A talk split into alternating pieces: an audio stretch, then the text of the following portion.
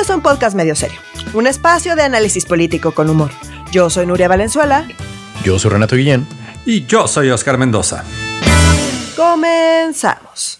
Hoy vamos a hablar de cómo le está tocando a la Corte definir realmente hasta dónde puede llegar la 4T, los curiosos casos de las cuentas bancarias de Hertz Manero y Santiago Nieto, de cómo los partidos pequeños se niegan a morir aunque los votantes, el INE y el tribunal los siguen sepultando. Está muy cañón, tanto la historia de Hertz Manero. Ahorita yo creo vamos a entrar a bastante chisme interesante, pero también relevante para la política.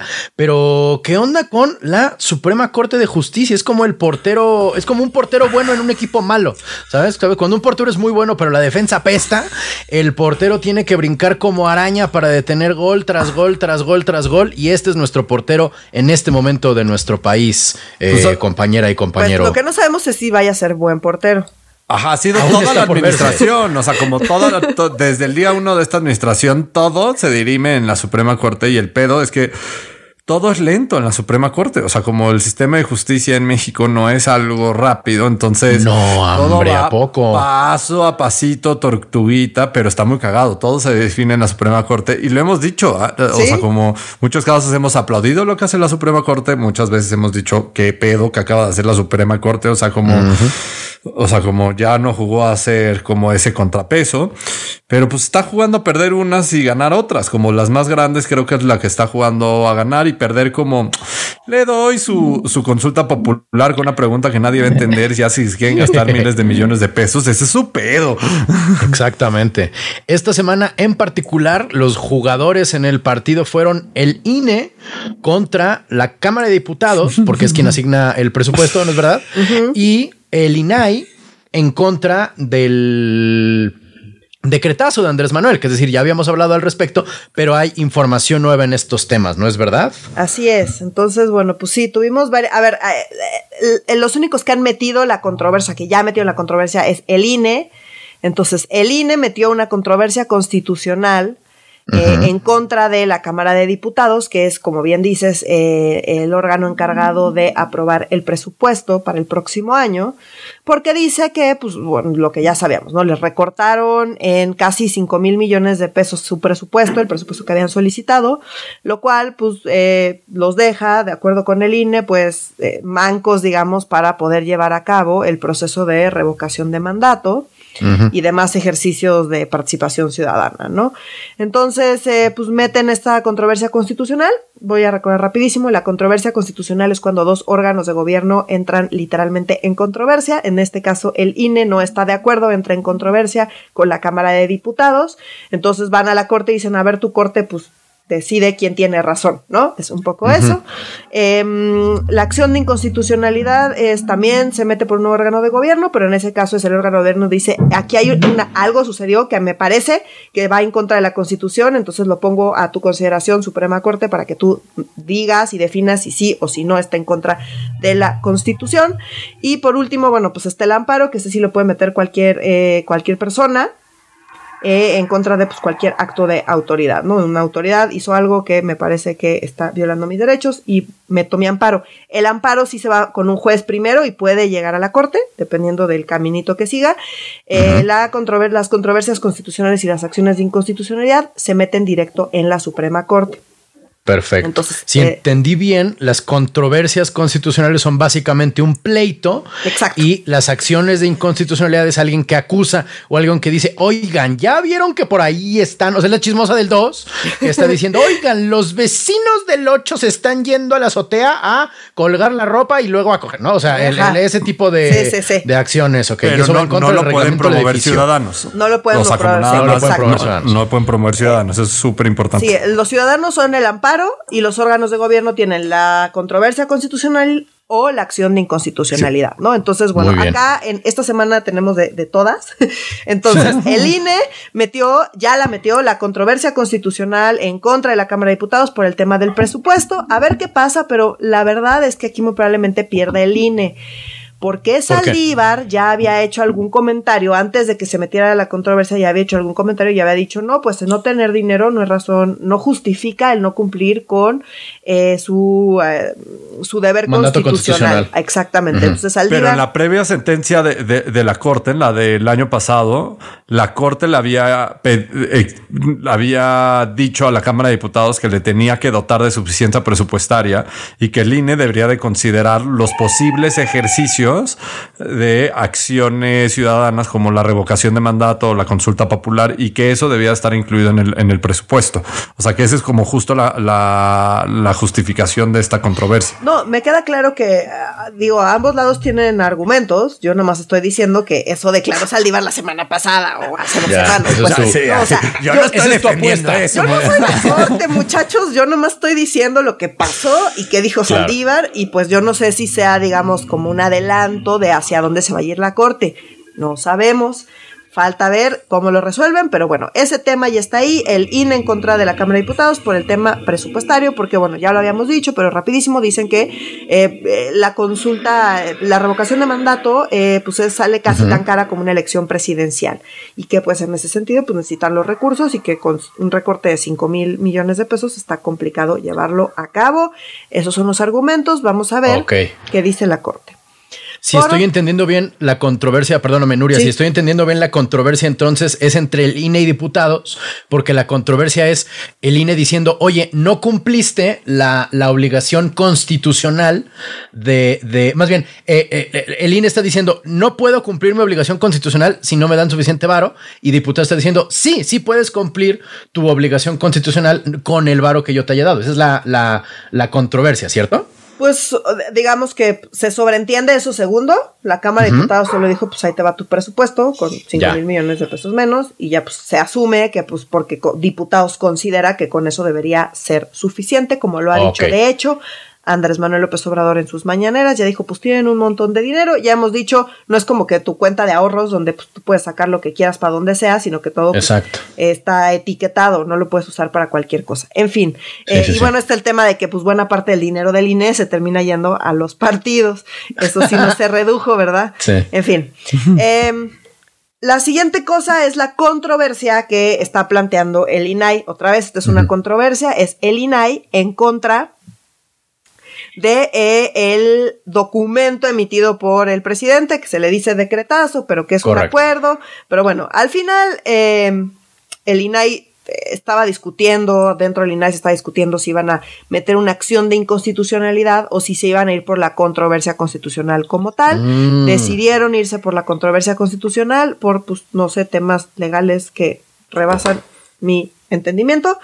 Eh, o sea, como, ¿no? De, por qué se fueron por una y no por la de otra. Cabecera, Nuestro abogado de cabecera ha estado muy ocupado esta semana, muchachos, entonces se van a tener que quedar con mi entendimiento del tema. Saludos al buen Jaime. sí, saludos a nuestro abogado de cabecera, no solo de Nuria.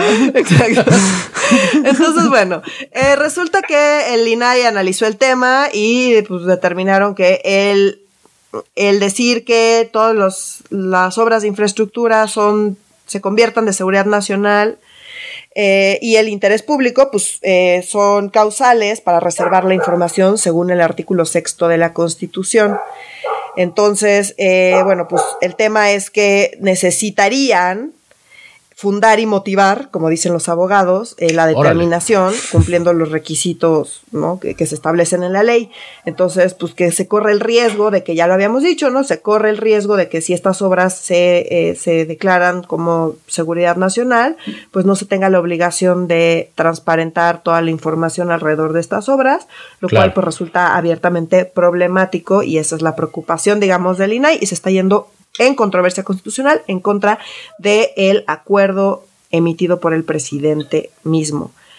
Em, ¿Qué va a pasar? Pues tampoco sabemos. Vamos a ver qué dice la Corte. Esto otra vez se va directo a la Corte y ahí se va a resolver. Ahora, en el Senado estaba la discusión de si se iban a ir por, también por una controversia constitucional. Otra vez, el Senado está en mm. contra del acuerdo emitido por el presidente. Más que Olga Sánchez Cordero, que es la presidenta del Senado, dijo que no, pues que ya no encontraba razones, o sea, que justificaran la controversia constitucional. Se le fueron encima el resto de las y los senadores de oposición, evidentemente. Ella no quiso y como ella no quiso, pues bueno, el, el, bloque, el llamado bloque de contención en el Senado, que está conformado por PRI, PAN, PRD y Movimiento Ciudadano, dice que va a interponer también en, en la Suprema Corte una acción de inconstitucionalidad contra el acuerdo eh, el, este de del interés público y seguridad nacional de los proyectos de infraestructura, ¿no? Eh, y pues nada, vamos a ver qué pasa. Todavía no lo meten, esperar, esperemos que lo metan en los siguientes días.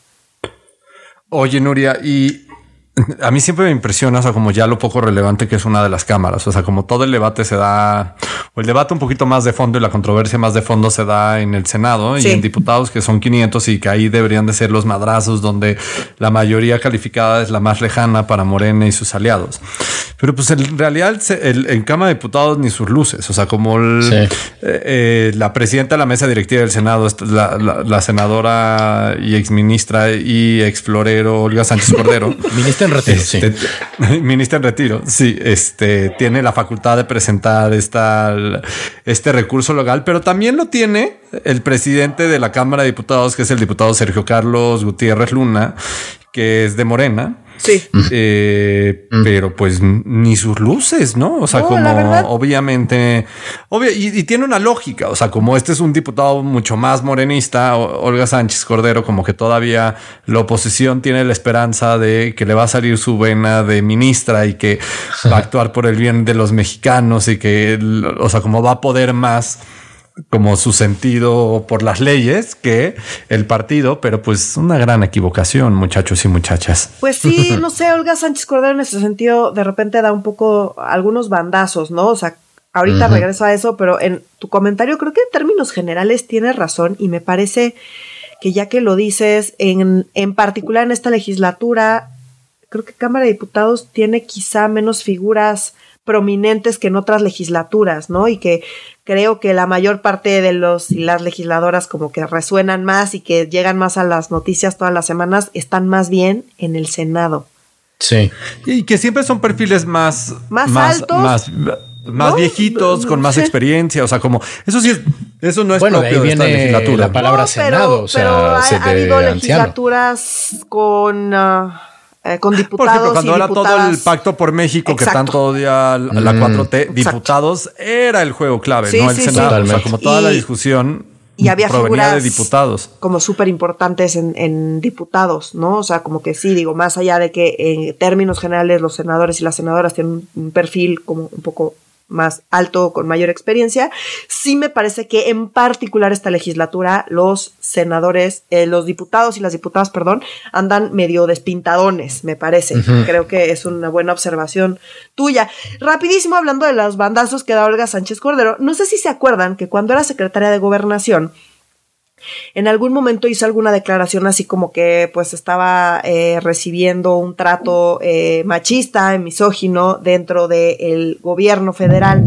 Sí. Eh, siendo secretaria de gobernación y luego como que se ve que la regañaron y se desdijo y pues resulta que esta semana en un foro en contra del acoso laboral de las mujeres y demás, repitió esas mismas declaraciones y dijo que había gente cercana, en el círculo cercano de López Obrador, que había tenido actitudes eh, machistas en su contra, incluso ella en su papel, digamos, de eh, secretaria de gobernación. Entonces, sí da como que de repente estas ah, bandazos o se alcanza a vislumbrar que pues a pesar de su de, estar con Morena, digamos, tiene algunas cosas en las que no está de acuerdo, no le parecen, pero también en otros momentos, pues dice, no, no, acá no hay nada que comentar, no hay nada que decir, el acuerdo está padrísimo, sigamos adelante, ¿no? Entonces, bueno, medio nunca sabemos bien qué esperar de Olga Sánchez Cordero y me parece que en ese sentido, pues la oposición, pues me dio su chamba seguir esperando o presionando para que ella eh, pues, reaccione. No necesariamente va a funcionar, pero bueno, eh, así está la cosa con Olga Sánchez Cordero, el Senado, diputados y las distintas acciones y controversias constitucionales. Nunca sabemos con qué Olga Sánchez Cordero nos vamos a encontrar, ¿no? Depende de qué lado de la cama se haya levantado. ¿Es Olga mala o Olga buena? ¿No? ¿Es Olga 4T o Olga ministra? ¿no? Depende. Qué, tan florero? ¿Qué, tan importante es el florero? Depende si la conjunción de Venus, güey, ¿no? Como, no, nunca, pero nunca sabes. Una tómbola, tómbola. Depende mucho que, que qué día sea, ¿no? Para saber a cuál nos vamos a, enfrentar. Perdóname tantito más, dijiste como un grupo de diputados o de senadores, perdón, va a, presentar una controversia constitucional. No, brincándose una acción, a acción de inconstitucionalidad. Es que esa es la ah, diferencia. Acción. O sea, para que se presente en nombre del Senado, tendría que ser literalmente en nombre del Senado. Olga ah. Sánchez Cordero tendría que estar. Eh, pues de acuerdo, digamos, porque pues ella es la presidenta del Senado. Como ella no estuvo de acuerdo, no pueden presentar controversia, pero sí pueden presentar acción de inconstitucionalidad los diputados mismos sin necesidad de la que sea el, una tercera parte una, tercera, parte una tercera parte de los diputados. Que si la, que si la juntan sin ningún problema. y tienen 30 días o sea como tienen 30 días a partir de la publicación en el diario oficial de la Federación. Exacto senadores Muy bien. y son senadores. Ah dije diputados verdad perdón son bueno es que ya, como hablamos de ambos pues pero sí en este caso lo pueden hacer diputados me hice bolas. Diputados o, senadores. digamos. En su calidad de legisladores y legisladoras pueden hacerlo si se juntan cierta cantidad básicamente. Ya, no como el Senado o la Cámara Baja. Entiendo, perfecto. Oigan, y hablando de viejitos y jóvenes, ¿no? Entre relevantes e irrelevantes, Hertz Manero y Santiago Nieto estuvieron otra vez acá en, en el ojo del huracán y no. ¿Sabes? Porque hay algún. La verdad, en lo personal, lo de Hertz Manero me parece gravísimo. Y lo de Santiago Nieto, como que no entiendo muy bien quién le tiene tanta tirria al pobre Santiago. ¿Quién no le tiene tirria a Santiago Nieto, güey? No, mames, güey. es el enemigo público número uno.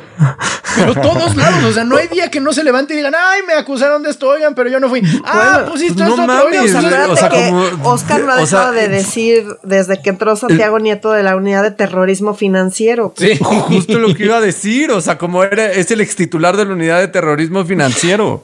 Sí, o sea, se fue en contra de muchísima gente, con argumentos, sin argumentos, de manera como pues muy allá, a la yugular.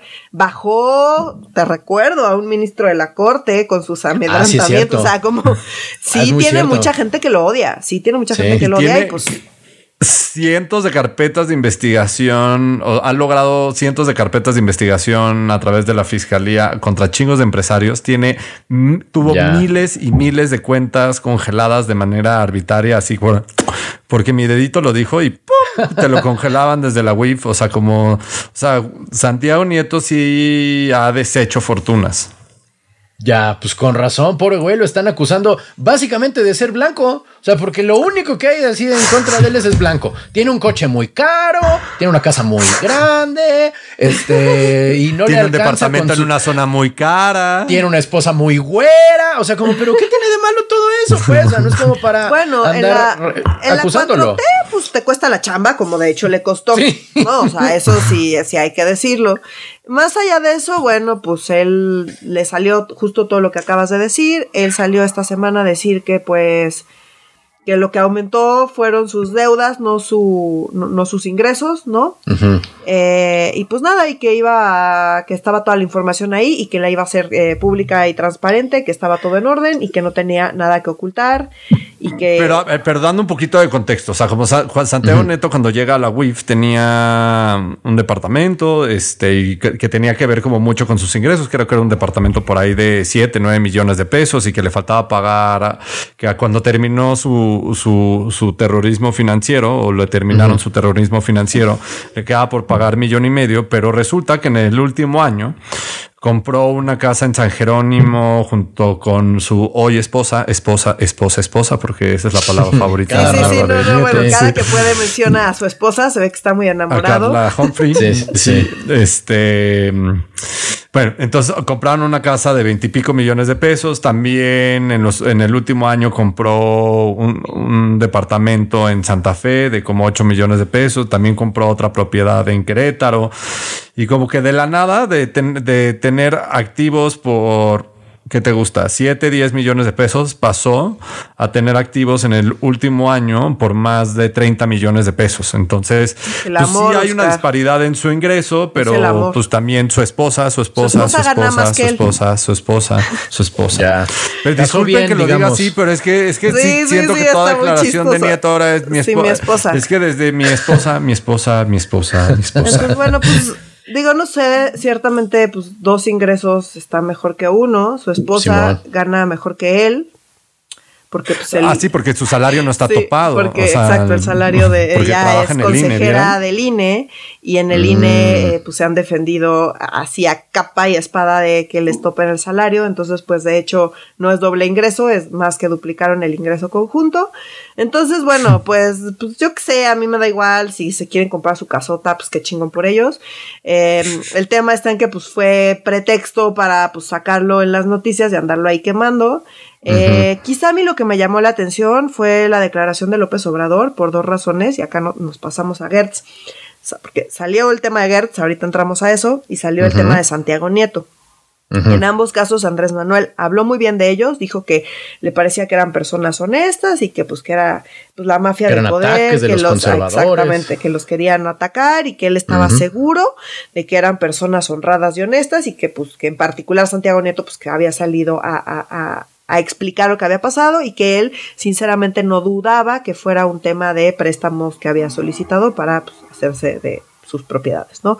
Eh, entonces como que pues AMLO así como defendiendo dijo, ay, que se investiguen, ¿no? Entonces estuvo raro porque en muchos medios vi que la nota era, AMLO dice que se investiga a Gertz Manero y que se investiga a Santiago Nieto y es como, no, a ver, o sea, cuando AMLO manda a investigar a alguien, pues es como a sus hermanos. Es alguien se entera. ¿no? No, no, no, no, es como a sus hermanos, ¿no? Pues que los investiguen y pues no. Ah. Y cuando, pues, porque si no, no investiga, te encarcele ya. Ya. ¿No? O sea, él o te encarcela o te investiga, entre comillas, que pues es básicamente pues darte pase para que sigas haciendo lo que sea. Entonces, las investigaciones de Andrés Manuel pues nunca han llegado a nada. Es o te mete a la cárcel o te que es que investiga para pues ya ahí darte eh, pues un pase libre para que sigas ahí haciendo tus cosas, ¿no? Entonces, pues no me queda claro que el que Andrés Manuel te mande a investigar signifique pues nada. Ya. Más allá de, pues, de la noticia, porque díganme a quién ha inventado, mandado a investigar que haya salido algo. Sí, no. No, pues los están, están en la cárcel o les digo, están siendo investigados. ¿Sus hermanos será? O en el poder. Sus hermanos. Sus, hermanos, Bartlett, ¿no? O sea, como que a todo el mm. mundo lo investigan y luego, no, pues no, no pasó, no pasó nada, están limpios y prístinos. Y los que sí hay que es que algo que investigar, pues no investiga, los mete directo a la cárcel. Entonces la verdad es que pues eso de que los investiguen, pues no significa nada. La verdad es que no. Pero cuéntanos de Gertz, ¿cómo está el tamaño? Sí, cuéntanos de, la autonomía de Gertz también. a ver, pues nuestro fiscal sigue metido en problema tras problema tras problema. De verdad es que ya, o sea, no hay manera, me parece, en que recupere ningún tipo de imagen. No es que nunca haya tenido una imagen particularmente buena, pero ahorita de verdad no, podría estar más sepultada su imagen porque está complicado. En fin, esta pues semana. Para los ochenta y pico, ¿cuál es el problema, Nuria? Pues sí, ese dato te pues madre, ¿no? ya nada, pues nada más dejar clara su herencia, ¿no? O sea, eso sí sería importante, porque pues esos millones en las Islas Caimán, pues eh, en manos de quién van a quedar. Millones de dólares, ¿no? De, dólares, sí, sí, ni que fuera Santiago Nieto, ni que fuera Santiago Nieto. Entonces, bueno, eh, esta, Recordemos que Gertz tiene un chingo de conflictos con un chingo de gente en un chingo de lados. Entonces. También. Uno de los grandes problemas que ha sido súper sonado es el problema que tiene con la familia de su hermano que murió en el 2015. ¿No? Entonces se metió en un problemón, digamos, con la pareja del hermano, que el hermano nunca se casó, pero tenía una pareja por muchísimo tiempo.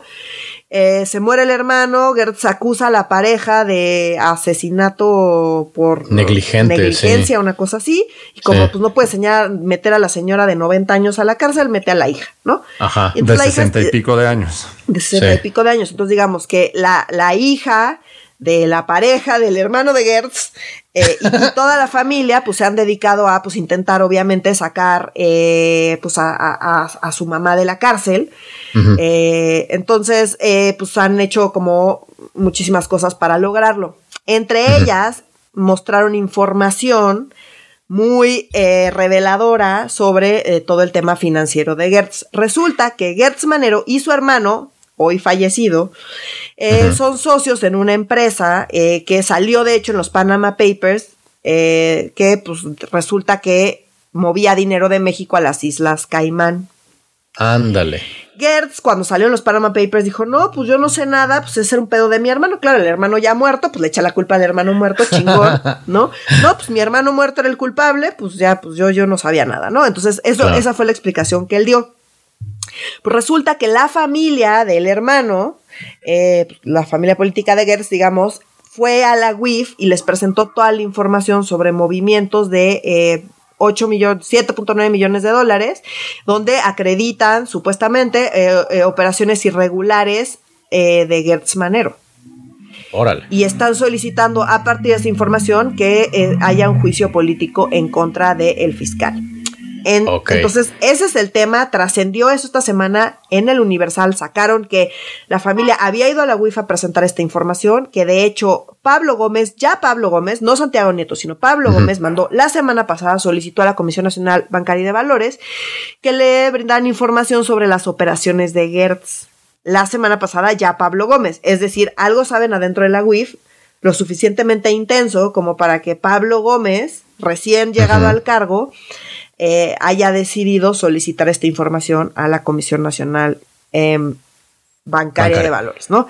Em, además, eh, hay una cosa que es un informe sobre la situación financiera del fiscal, que al que también tuvo acceso al Universal. En fin, soltaron toda esta información y Pablo Gómez dijo, no, no, yo no sé de qué me hablan, a pesar de que pues ahí están los papeles y los acuses de recibo y demás de todos estos documentos.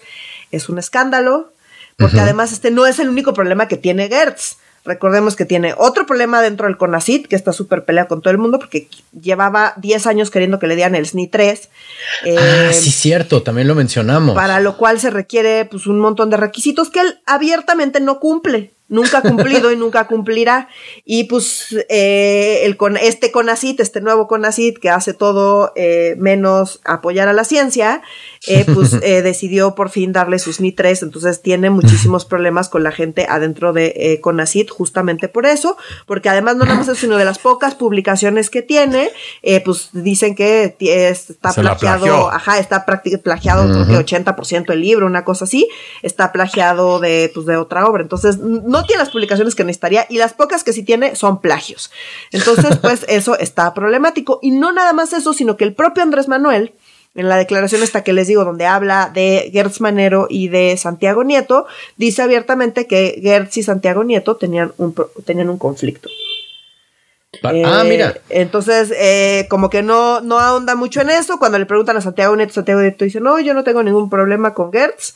Y pues y el conflicto, o sea, como nada más para recordar como dónde es el origen del conflicto, más allá de que se cayeran bien como personas o no entre Nieto y Gertz, era que Santiago Nieto se la vivía saliendo a medios de comunicaciones y filtrando investigaciones de a quién le había congelado las cuentas, a quién estaban investigando, por qué creían que eran corruptos y violaba todo el debido proceso. Y es responsabilidad de la unidad de inteligencia financiera presentar esa denuncia para que la Fiscalía General de la República, desde sus distintas instancias y fiscalías y unidades, armen la carpeta de investigación. Pero lo que se queja Gertz todo el tiempo es como este pendejo me da pura información o que ya violó el debido proceso y que cuando judicialicemos, o sea, cuando estemos frente a un juez, vamos a perder, o me da pura información incompleta que no me sirve no es lo suficientemente sólida para poderlo llevar ante el juez y poder meter a esta mm. persona al, bote como quiere, como quiere Santiago Nieto. Por eso era ese pleito. Todo el tiempo se peleaban. El presidente tuvo que ser mediador en muchas ocasiones porque el presidente y Santiago Nieto sí tenían un tema de afinidad, que es este tema de cacerías de eh, cacería de brujas en público, o sea, como mediática, toda esta parte mediática y que la opinión pública se forme su propia opinión de si es, si eso no es corrupto pero si ya después Andrés Manuel le da el besito o alguien le besa el anillo, ya todo está bien. Pero sí tuvo que mediar muchas veces entre ellos dos y públicamente sí dijo que hablaría con Santiago Nieto este, para que pudieran colaborar y que sí se pudieran judicializar los casos, pero ese odio surge de ahí. Y también porque se dice, y creo que lo hemos comentado varias veces, que Santiago Nieto también le dio vuelo al hilacha a las investigaciones en contra, en contra de Hertz y por los Panama Papers y por el odio que le tenía. Pero, pues obviamente, pues necesitas a alguien que judicialice todo este desmadre y ese le tocaba a Hertz y pues, pues obviamente no se iba a autojudicializar. Pues no, y también la 4T no es como que le importe mucho judicializar nada. En ese sentido, Gertz es el fiscal perfecto para la 4T. Entonces, pues sí, o sea, Gertz es un fiscal ineficaz y que pues no hace ni madres, sí. Y Santiago Nieto, pues se presentaba como que acá súper técnico y que yo tengo muchísimas investigaciones súper sólidas. Y la verdad es que, pues, aparentemente el consenso es que no. Eh, pero tenía suficiente como para hacer escándalos mediáticos que al presidente le encantan, porque como hemos dicho mil veces, lo, lo, del presidente pues es la narrativa. Entonces no necesita el presidente que se judicialice nada, lo que necesita es que se haga un escándalo mediático. Y para eso la vez que Santiago Nieto pues se pintaba solo y pues como Gertz es un inútil, pues mm, al presidente le da igual, porque no está buscando judicializar, no está buscando que lleguen a nada estas investigaciones, nada más está buscando pues quemar gente viva en, em, en la plaza pública, en, que es la mañanera, y en eso pues lo hace muy bien y la es que Santiago Nieto pues le hacía caso en todo y pues filtraba millones de cosas y pues sí, en efecto eso pues viola el debido proceso y le dificulta la chamba a la fiscalía, pero también es cierto que la fiscalía pues no es como que haga muy bien su chamba de cualquier manera con o sin Santiago Nieto. Entonces pues, eh, pues sí, así está la cosa, pero pues si no, no se caía nada bien justamente por lo que dice Oscar. El propio presidente en las declaraciones de esta semana dijo que pues que sí entendía que ellos tenían un conflicto y bueno, Santiago Nieto dijo que no, que él no tenía conflicto con nadie, aunque pues todos lo vemos, o sea, no nos engaña, esta vez es muy evidente. Y pues, en fin, así está la cosa. Lo que sí es que en la UIF ya había suficiente información desde Santiago Nieto para pues para investigar a Gertz Manero, les digo tanto así que el propio Pablo Gómez, entrando a la UIF, eh, pues mandó pedir información. Ahorita se anda desdiciendo, pero pues ahí están los documentos, ¿no? Sí, así es, salió una cinta informativa de diciendo que no existía que no era cierto, que no, que no hay, que no hay, y que nunca lo habían visto y que no sabían, a pesar de las copias que tiene el, el Universal, ¿no? De su, de su, de que el reporte, pues, no es nomás fake news, sino que ahí están mostrando los pelos de la burra en la mano, ¿no? Está, está, no es difícil saber quién miente, la neta, pero bueno, este, eh, también respecto, más bien cambiando de tema completamente, de, de hablar de gigantes de la política, hablar de pinches enanos, tenemos que analizar la buenísima noticia que el Tribunal Electoral confirmó quitarle registro al PES a redes sociales progresistas, el Partido de los Luchadores, no sé si se acuerdan, que eran, tenían de candidatos a Atlantis, a Tinieblas y a Místico, y eh, Fuerza por México, quien es quien, bueno, ahorita hablamos de los tres partidos, pero ya, adiós, caput, este, me saludan a nunca vuelvan, ahora sí, ya por fin, ¿no? Porque siento que es como una peli de terror donde es, ah, huevo, ya mataron a Jason, y pasan tres minutos y, ay, güey, ya Jason no está, y se mata por lo menos a otros dos protagonistas, así siento con estos mendigos partidos. Sí, lo que pasa ahí, eh, que es lo que pasa siempre y que tiene que ver pues con el diseño institucional, perdón que suene tan de hueva, eh, pero es que pues el INE es el encargado de pues ver qué onda y que se cumpla con lo que se supone que se tiene que cumplir de llevar a cabo las elecciones y de contar los votos y bla, bla, bla, bla. Entonces, bueno, pues la ley es muy clara. Si no llegas al 3% de la votación, eh, pues pierdes el registro y ya estuvo en la, pista federal. no hay tu o sea, eso dice súper, súper, súper clara la ley. Entonces el INE pues va a cuentar los votos y dice, ah, pues estos señores no llegaron al 3% de la votación, por lo tanto pierden el registro porque pues eso dice la ley. Y tú esperarías que pues ahí se terminara el asunto porque eso dice la ley, ya dijo el INE, pero no, como cualquier decisión del INE se puede impugnar, todo termina en el tribunal. Entonces el INE dice una cosa y luego esa cosa llega al tribunal y en el tribunal puede coincidir o no con el INE. Han pasado ambas cosas. Mm. Eh, entonces por eso tienes la impresión de que, ah, ya le quitaron el registro. No, siempre sí, no, siempre no, ahora no sabemos, es por ese ir y venir. Entonces el INE dice, ya no tiene registro y los partidos dicen, ah, me voy a ir a quejar con el tribunal electoral. Y el tribunal electoral lo discute y pues uno esperaría que le dieran la razón al INE, no siempre pasa. Eh, esta vez pasó, pero ojo, no todos los magistrados eh, estuvieron eh, eh, de acuerdo con el INE. Casi todo sí, pero. Ajá, no fue unánime. No fue unánime. Entonces, a ver, seis votos a favor y uno en contra. Se rechazó el proyecto presentado por Indalfer Infante González. Pero hizo mucho rum rum, Noria, ¿no? O sea, como... Justo porque el proyecto de Indalfer Infante decía que, o sea, proponía por alguna razón incomprensible, que Fuerza por México mantuviera su registro como partido político, porque pues se vio afectado por la pandemia y, y compitió en inequidad.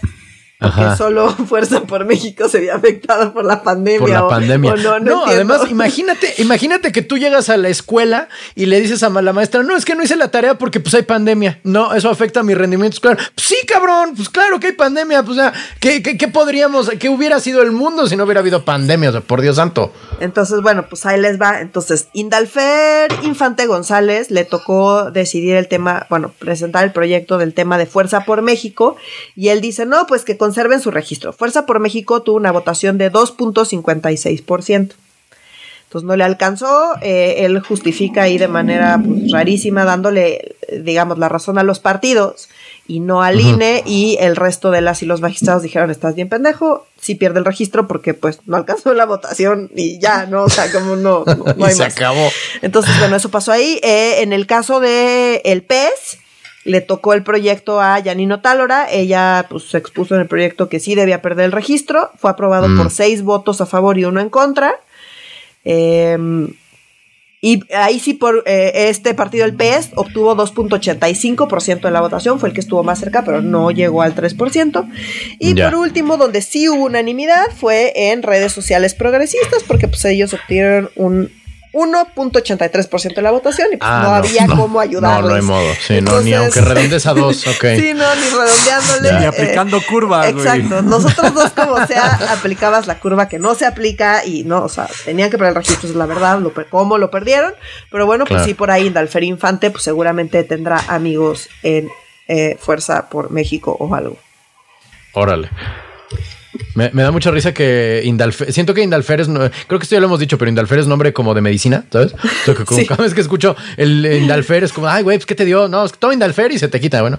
Y segundo, este, algo que este partido de Fuerza por México, yo tengo entendido, es básicamente eh, eh, Monreal Party, ¿no? O sea, el partido de, de, Ricardo Monreal. Pero era de Pedro Aces, que es el brazo derecho de Monreal, y Pedro Aces hoy dirige la Confederación de Trabajadores más grande del país. O sea, sí es una locura el poder que tiene. Quieren hacer una CTM de la 4T, güey, pero, o sea. La CTM, no, no, ya lo hicieron, ya lo hicieron. Este. Y creían que eso iba a ser suficiente para formar un partido político, güey. Y pues yo también me lo hubiera imaginado, güey, pero pues la verdad no, es Morena puede más, güey. era, el barco, mi, teoría es que era como el barco salvavidas, el bote salvavidas de, de Monreal para contender por la presidencia, ahorita que no le den la candidatura de Morena, pero pues ya eh, pelucas, básicamente. Pues sí, pero además contender con la presidencia, por la presidencia sin un partido grande, pues es, no, o sea, y nada. No, pero es un negociazo, Nuria. Ah, pues sí, como cualquier partido, ¿no? o sea, como la verdad es que también si se queda en Morena y se adapta a Morena, pues también puede ser un negociazo. Ah, claro, puede ser cualquiera. No, ya salió, paso sin guarache.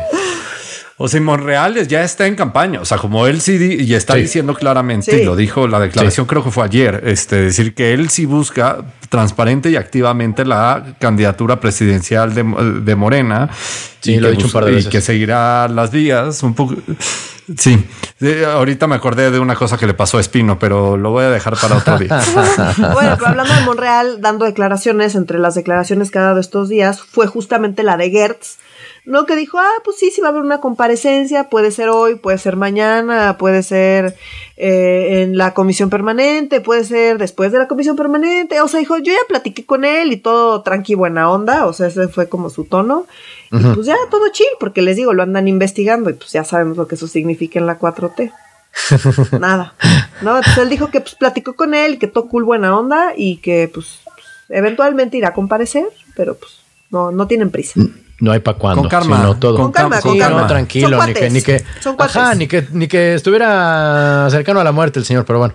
Este, y por otro lado, cambiando un poco también de tema, pero va- teniéndonos en la misma línea de que hablando, habla- empezamos hablando de luchadores, aquí hay que hablar de los luchadores enanos particularmente, ¿no? Pero la, la Fuerza Solidaria, que es otro nombre de luchador, también podría ser en esta esquina, Fuerza Solidaria, pero no, es un nuevo partido de perdedores también, ¿no es cierto, Oscar? ¿Cómo está funcionando Sí, esto? o sea, como se buscan crear la fuerza solidaria progresista. Eh, A la madre. Y donde unirán fuerzas, es que esto sí lo voy a decir como si fuera una radionovela chafísima. Unirán fuerzas el actual y extinto partido llamado Fuerza por México, redes sociales progresistas y el partido Encuentro Social, donde se unen los trabajadores, los cristianos y ya no sé quién chingados más. Pero van a ¿Y ser por un son progresistas? Seré curioso. Pues obviamente porque están a favor de todas las causas que no son progresistas, güey. O sea, como... no, es que me parece una mamada, como que redes sociales no progresistas. Este, seguramente van a tener una, cami- una camioneta por la familia recorriendo el país y madres por el estilo. Pero, este, bueno, anunciaron el día de hoy, después de que se confirmó su desaparición como partidos políticos nacionales, que eh, para 2024 y con miras a las elecciones del 2024, a pesar de sus diferencias ideológicas que son abismales, o sea, Abismales, creo que sí. más abismales que, le- que, le- que la alianza PRI-PAN-PRD, o sea, creo que esto... Ah, sí, sí, sí, sí. O sea, como es en el mundo de las incongruencias, en, el, en ese mundo en, en el que vivimos y en el que dividimos cómo- el voto. ¿Cómo no seguir Ya. perdiendo el registro? Como Exacto. esta vez Ajá, sí y, cómo intentar seguir haciendo negocio y dividiendo el voto y asegurando que Morena permanezca en el poder, como lo hemos contado muchas veces, porque las chiquilladas Es en la función de la chiquilla. afectan. Sí, señor. Pero bueno, entonces decidieron que van a participar en las elecciones del próximo año y de 2023, que son poquitas. eh, van a ir por el registro a nivel local y en la nacional, que es en el 2024, en la presidencial, van a contender como una fuerza política y que por lo tanto, como no van a tener el registro nacional todavía, porque lo van a obtener hasta el 24 si es que lo logran, recuerden que no pueden ir alianza, en alianza con otros partidos, que eso es importante. Me intrigará a qué payaso ponen frente a ellos, o sea, como O esta luchador. ruta. No, o sea, como esta es una, una nueva lucha, pues no diría una nueva lucha, pero esto es otra puerta que Monreal tiene abierta. O sea, como Ya. si Morena no le da la candidatura, que obviamente no va a suceder, este, lo más seguro es que Monreal tendrá que buscar una casita y, Mon- y ese era el partido que estaba haciendo con Pedro Aces, dado que fallaron horriblemente en su estrategia, pues ahora vamos a tener esta cosa que se llama FSP, Fuerza Social Progresista. Híjole. Que me encanta que nada más le hacen copy-paste a los millones de nombres que se tienen que inventar cada seis años. Tienen una, bole- una bola de esas de tómbola, ¿sabes? ¿No? Y entonces en, ca- en cada una tiene una palabra, ¿no? Y es Exacto, progresista, exacto, es social, es democrática, Sí, sí, sí, sí. es este popular, ¿no? Y entonces le dan la vuelta y así sale, Y ya el sale el democrático número. ya lo dejaron de lado. Dijeron, no, democrático, ¿sabes qué? Sácalo porque no, no está, no nos describe Demo- tan bien. Ya no está tan cool, No, ¿no? no. Así con unos dados eh, sacándole. Exacto. Sí, Revolucionario ya tampoco. O sea, Sí, como el no, PRD cerró la, la- la- Sí, ya, ya se no, cerró la etapa revolucionaria, ¿no? Sí, definitivamente. A mí me espanta que en unos años la 4T se convierta en la revolución del PRI, ¿se acuerdan? ¿No? Como que en los 60, 70 decían, unos pero la revolución años". sigue su marcha y entonces la 4T va a convertirse en la revolución que nunca termina, que era en el PRI en sus mejores años. Pero Ya bueno, es. oigan, hablando del PRI en sus mejores años, eh, ya es me una revolución. habláramos. Espérate, Sí, espérate. ya es una revolución Ya que es no una empezó revolución. no digital terminar. es sumamente Claro. controversial. Sumamente Ajá, controversial, güey. como con ese no- comentario cierro y O sea, siguiente ¿tú tema. quieres que No. reaccionemos a eso? No, no, no, hay manera, revolución, güey. revolución significa una vuelta para terminar en el mismo lado, como los discos, ¿cuántas revoluciones por minuto? Es lo mismo, es una revolución. Dar una vuelta para terminar en el mismo lado. Pero es que ni vuelta dio. O sea, como. en fin. Nomás cambió de color. En fin, en fin, sí. Pero sí, mi gente. Eh, hablando del de, PRI en sus mejores años, hubo día de la jefa de gobierno. Este, hace unos días, ayer, ¿verdad? Ayer. Ayer, sí, que presentó su, tercer informe. Sí. Y cuéntanos, Nuria, ¿quién no fue, quién fue y a quién le hizo que jetas. Ah, pues nada más, este es puro chismecito, nomás porque pues todo el mundo anda, y las alianzas y no sé qué, quién va a ir para la presidencia y nos... A, mí me cuesta mucho trabajo, la verdad es que los discursos como muy oficiales de Claudia Sheinbaum, siento que hace este tono como de político sí, no, no es nada... viejo. Es como tú tienes como todo para poder, no sé, como transformar un poco el estilo y el discurso y tienes que ir a comprar unos, a copiar a unos señoros priistas viejitos, no sé, como que me saca mucho de onda que, le entre a ese tonito Totalmente de, político priista, ¿no? O sea, no sé, me, me, me, parece una disonancia ahí cognitiva que me hace mucho cortocircuito. Más allá de eso, quiénes fueron y quiénes no fueron, que es lo que está, está bueno. Entonces, bueno, estaban ahí mm, Rocionale, estaba ahí eh, Olga Sánchez Cordero y estaba ahí eh, el coordinador de la bancada morenista, eh, Ignacio Mier. ¿No? Mm. Entonces estaban ellos, ¿no? Algunos alcaldes de, Morena y de otros partidos y demás. Y lo más importante es quién no estaba. Entonces, no estaba, por mm. ejemplo, el presidente de la Cámara de Diputados, que es de Morena, este es Sergio Gutiérrez. No estaba eh, Ricardo Monreal. bueno, pues no. Eh, bueno, pero lo que está cagado es que, pues, según esta nota, un día antes, un día antes del informe de Claudia Sheinbaum, estuvo en el informe del presidente del Tribunal Superior de Justicia, Rafael Guerra. ¿Qué? a, ese informe, a ese informe, exacto. Entonces, a ese informe sí no, fue. No, no, no, sí es súper famoso. Sí no, es súper famoso, pero no es Claudia Sheinbaum, o sea, no es presidenciable, güey. Ok. No, no, no. Sí, por eso. No, no, no. sí, son, dos niveles completamente distintos. A eso me refiero, a eso me refiero. No que este señor no es importante, sí es muy importante. Digo, no por nada está el presidente del de, el, no el presidente del Senado, el este el líder de senadores de Morena, pues, eh, pues es importante, digamos, su presencia políticamente, pues dice cosas. Entonces, bueno, pues decidió que estaba muy ocupado para ir al informe de Claudia Sheinbaum. Quien también estuvo muy ocupado para ir al informe de Claudia Sheinbaum fue eh, Marcelo Ebrard. Claro, pues. Ah, que le sorprende absolutamente a nadie. lo estoy sintiendo como el vicepresidente del país, ¿eh? No, como, que le lo andan. Bueno, pero viste pues que le dieron su aplauso por lo de las armas en Estados Unidos. Le dieron su aplauso. Ah, por, pues sí, porque está armando bien su campaña. O sea, como si no puede hacer campaña en México, va a conseguir todos los apoyos. sí, no ven que bueno, ya, o sea, nada más para cerrar, metió ahí una demanda en contra de eh, los eh, productores y distribuidores de armas en Estados Unidos eh, por pues, su manejo irresponsable de las armas y pues anda ahí haciendo toda su grilla con ese tema de las armas.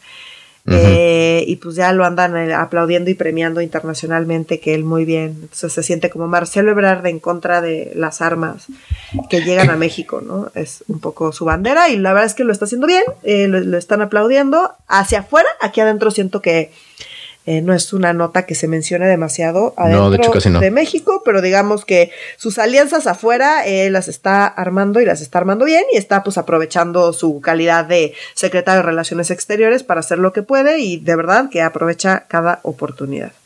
Qué loco es ver que estamos apenas celebrando la mitad del, bueno, están celebrando la mitad del sexenio y al mismo tiempo en campaña presidencial para la que viene. ¿Sabes lo que te digo? O sea, en, en, en momento se nota, se siente muy adelantado, pero tiene que ocurrir simultáneamente, ¿no? Como listo, mitad del camino, vamos a preparar el siguiente viaje, ¿no? De, de, ya, o sea, de Monreal, Sheinbaum, este, Ebrad, eh, Andrés Manuel, todos están en campaña, todos, todos, todos ya están en campaña y oficialmente ni en campaña estamos. Ya me imagino cuando estemos, caramba. Sí, creo que también eso se debe a que pues Morena como tal, pues es un desmadre total y que pues sin AMLO no nos queda claro qué es lo que va a pasar y creo que eso está obligando un poco como a adelantar las cosas mucho más que en sexenios anteriores. Eh, porque pues de verdad, sin AMLO en la presidencia, pues Morena se derrumba y no nos queda claro qué es lo que va a pasar y pues los dimes y diretes y las guerras internas en ese sentido, pues creo que sí en buena parte se deben a eso, ¿no? Claro, la herencia de las tribus del PRD, que fuera, que era un, que eran tan este, civilizadas y tan, este, ¿cómo se llama? Eh, eh, digno, eh, calmaditos al momento de discutir, pues. de donde se los sillazos hacia Claudia Sheinbaum, sí. Que ya muestran el fin del PRD. O sea, no, no, no es el apogeo del PRD eso para nada. No, no, no, para nada. O sea, como... no era Oiga, pero ya fue el relanzamiento del PRD hace unos meses que no lo vieron. ¿No, ven cómo está cambiando el país ese relanzamiento del PRD? Sí, no, se relanzaron a la basura, cabrón. De verdad, sí hubo un relanzamiento del PRD y las nuevas causas que van a perseguir, güey. Fue una cosa bien importante para. Sí, no, su trascendentísimo. Es que me da mucha risa ahorita que dijeron. Hay más rinocerontes blancos que PRD relanzándose en un hotel ahí en medio de la nada y con cinco personas. Sí, no manches. Qué la del Senado del PRD. Pase, y como les sobran Están en peligro de extinción, ¿no? Y los niños ahí saludándolos, ¿no? Como y su máximo representante público, Mancera, y le meten a su mano derecha al bote esta semana, ¿no? Ah, sí, cierto, también es cierto. Sí, Pero bueno, ya ese, ese será tema. Ese tema nos va a dar para hablar muchas semanas. no se preocupen. Exacto. Sí, no, eh, eh, recuerden que la decadencia, así como Roma no se, no se construyó en un día, un partido no terminó de derrumbarse en un solo sexenio. O es en cámara lenta, lenta, lenta la, la, la, decadencia de la democracia. Pero en fin, pues mi gente, hemos agotado los temas de esta semana. Muchísimas gracias por estar nuevamente con nosotros. Eh, síganos en nuestras redes sociales, por favor, que son... En Instagram estamos como arroba medio serio, en Facebook estamos como Facebook diagonal medio serio MX. Y en Twitter en arroba medio guion bajo serio. Por favor, manténganse eh, en, contacto con nosotros y sobre todo entre ustedes. Como siempre, fomentamos eh, que haya discusión en los comentarios, eh, tranquila y civilizada también, como las tribus del PRD, ¿verdad? Pero bueno, este, les agradecemos nuevamente mantenerse en contacto con nosotros. Si nos lo permite el virus, nos vemos, más bien nos escuchamos la próxima. Ah, no, bueno, nos escuchamos también la próxima semana, compañeros. Pues tú dinos, tú eres el que vas a estar en la playa. Ah, es que yo no me acuerdo si nos vemos la próxima semana. ah, Renato, tengo entendido que Renato ya no va a estar en la ciudad. Ah, sí, en efecto, en efecto. Más bien, yo los veo hasta dentro de dos semanas. Muy bien. ya veremos si logramos convencer a, Renato de, grabar con la calor, así bien sabroso. Pues más bien que le dé el internet, un poco difícil. Y, sí, exacto, exacto. No, y la gente de mi color en la playa, coño, si en la ciudad apenas trabajo, en la playa. No, no, no, olvídenlo. Pero bueno, mi gente querida, nos escuchamos pronto. Para Medio Serio, yo soy Renato Guillén. Yo soy Nuria Valenzuela. Y yo soy Oscar Mendoza. Adiós.